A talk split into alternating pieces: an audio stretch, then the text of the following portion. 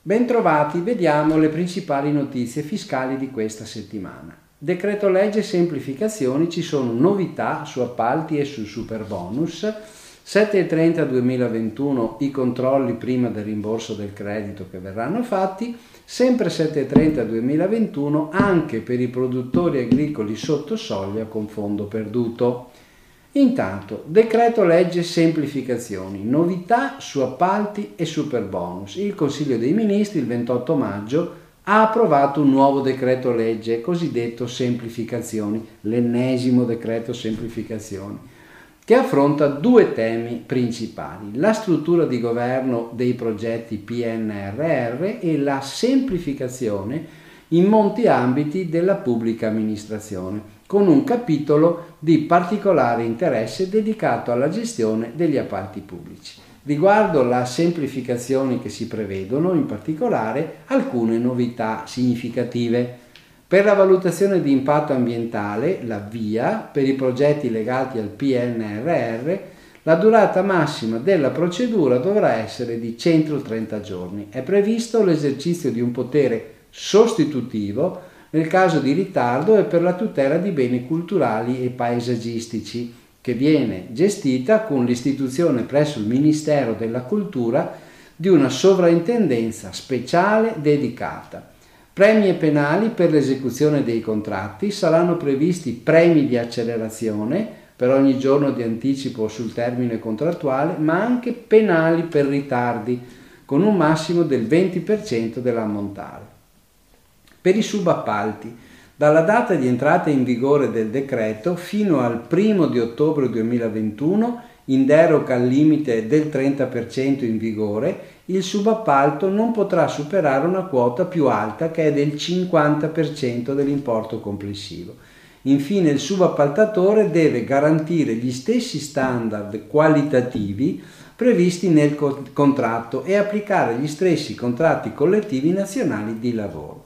Dal primo novembre duemilaventuno viene rimosso ogni limite quantitativo al subappalto, ma le stazioni appaltanti indicheranno nei documenti di gara le prestazioni che devono essere eseguite obbligatoriamente dall'aggiudicatario e quelle per cui è necessario rafforzare il controllo delle condizioni generali di lavoro.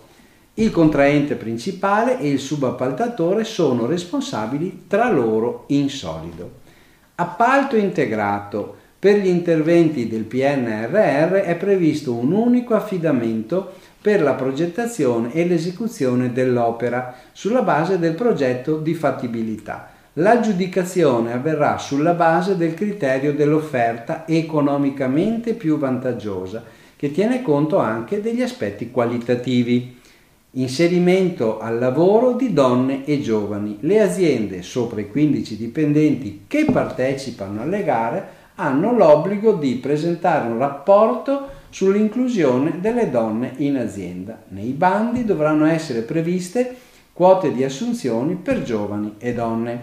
Ancora, nei bandi di gara saranno riconosciuti punteggi aggiuntivi per le aziende che utilizzano strumenti di conciliazione vita-lavoro o altre misure per le pari opportunità.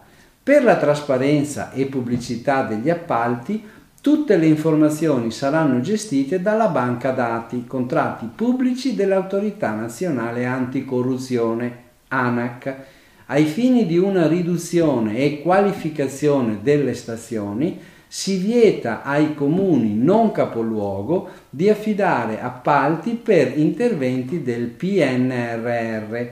Superamento del divario digitale: viene favorito il sistema delle deleghe per i titolari di identità digitale. Sarà possibile ottenere lo S P I D delegando un familiare alla procedura. Questo nel caso di persone anziane con figli è particolarmente importante. Poi abbiamo delle semplificazioni significative anche nel superbonus. Per fruire del centodieci non è più necessaria la doppia conformità, ma basta la comunicazione di inizio lavoro C I L A, comunicazione inizio lavori asseverati, senza appunto la verifica di doppia conformità. si conferma l'ampliamento a ospedali, collegi, orfanatrofi, seminari, mentre è scomparso il riferimento agli alberghi. Inoltre si fanno rientrare negli interventi trainati dal centodieci quelli per l'eliminazione delle barriere architettoniche in favore di soggetti oltre i sessantacinque anni di età.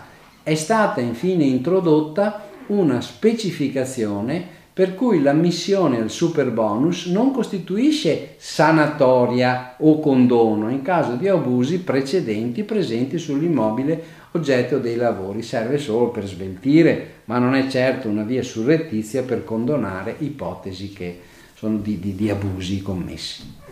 Altro argomento, settecentotrenta duemilaventuno, controlli prima del rimborso del credito. L'Agenzia delle Entrate, con provvedimento protocollo numero duemilaventuno centoventicinque settecentotto del ventiquattro maggio, ha approvato i criteri per individuare gli elementi di incoerenza delle dichiarazioni dei redditi modello settecentotrenta duemilaventuno con esito a rimborso presentato dai contribuenti con modifiche rispetto alla precompilata. In particolare sono considerati elementi di incoerenza lo scostamento per importi significativi dei dati risultanti nei modelli di versamento, nelle certificazioni uniche e nelle dichiarazioni dell'anno precedente, la presenza di altri elementi di significativa incoerenza rispetto ai dati inviati da enti esterni o a quelli esposti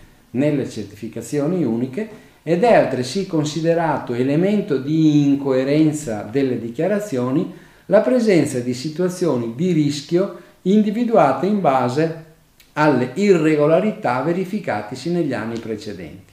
Dunque, nei casi di modifiche rispetto alla dichiarazione precompilata che incidono sulla determinazione del reddito o dell'imposta, che presentano elementi di incoerenza rispetto a questi criteri o se determinano un rimborso di importo superiore a quattromila euro, l'Agenzia può effettuare controlli preventivi in via automatizzata o anche mediante verifica della documentazione entro quattro mesi dal termine per la trasmissione della dichiarazione.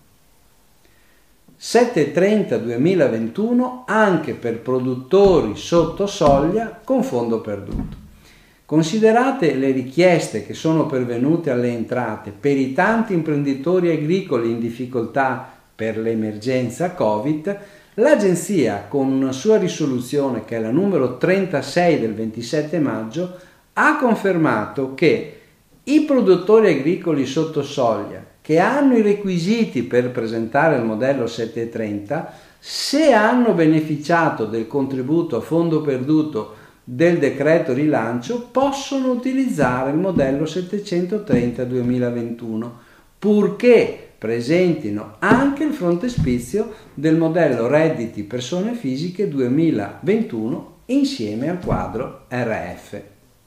Bene, vi auguro buon lavoro e buona settimana.